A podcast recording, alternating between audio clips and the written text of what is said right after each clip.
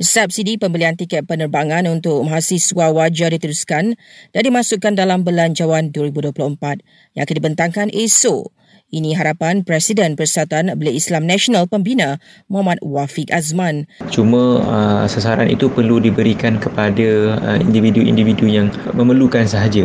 Dan terutamanya uh, individu-individu yang duduk di Sabah Sarawak terutamanya uh, untuk takwim yang melibatkan perayaan uh, dan takwim yang melibatkan uh, percutian yang agak panjang.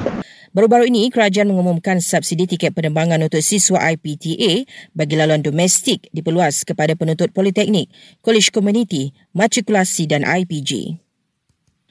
Upah dan gaji pekerja perlu dan dijangka diberi perhatian dalam belanjawan 2024. Ujar penganalisis ekonomi dan sosial, Dato' Dr. Madeline Burma, ia penting bagi bantu rakyat menghadapi cabaran ekonomi dan kos sari hidup masa kini.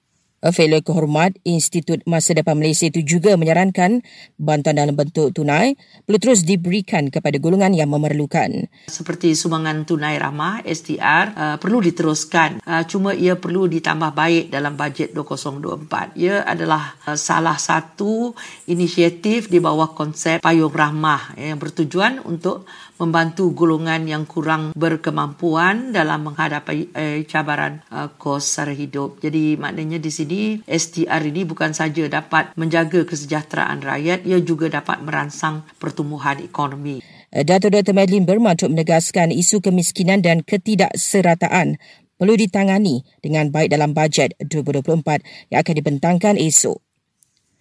Wisma Putra Sakan Lima Rakyat Malaysia berada di tebing barat ketika ini dan Kedutaan Besar Malaysia di Jordan sentiasa berhubung dengan mereka. Sementara itu, pihak yang ingin ke kawasan konflik Palestin-Israel dinasihatkan tangguhkan dulu hasrat manakala NGO diminta rujuk rancangan mereka kepada Kementerian Luar. Dalam perkembangan berkaitan, lebih seribu orang maut dan lima ribu cedera akibat serangan Israel ke atas Gaza. 40% adalah kanak-kanak. PIBG Nasional dan Majlis Kawalan Tembakau Malaysia geserang undang-undang kawalan produk merokok demi kesihatan awam dibentangkan dan diluluskan segera. Dalam perkembangan berkaitan, KKM pelawak orang ramai beri maklum balas dalam kaji sidik mengenai rang undang-undang itu melalui aplikasi MySejahtera yang dilancarkan semalam. Dan syakat penerbangan tambang murah My Airline umum penggantungan operasi bermula hari ini susulan tekanan kewangan.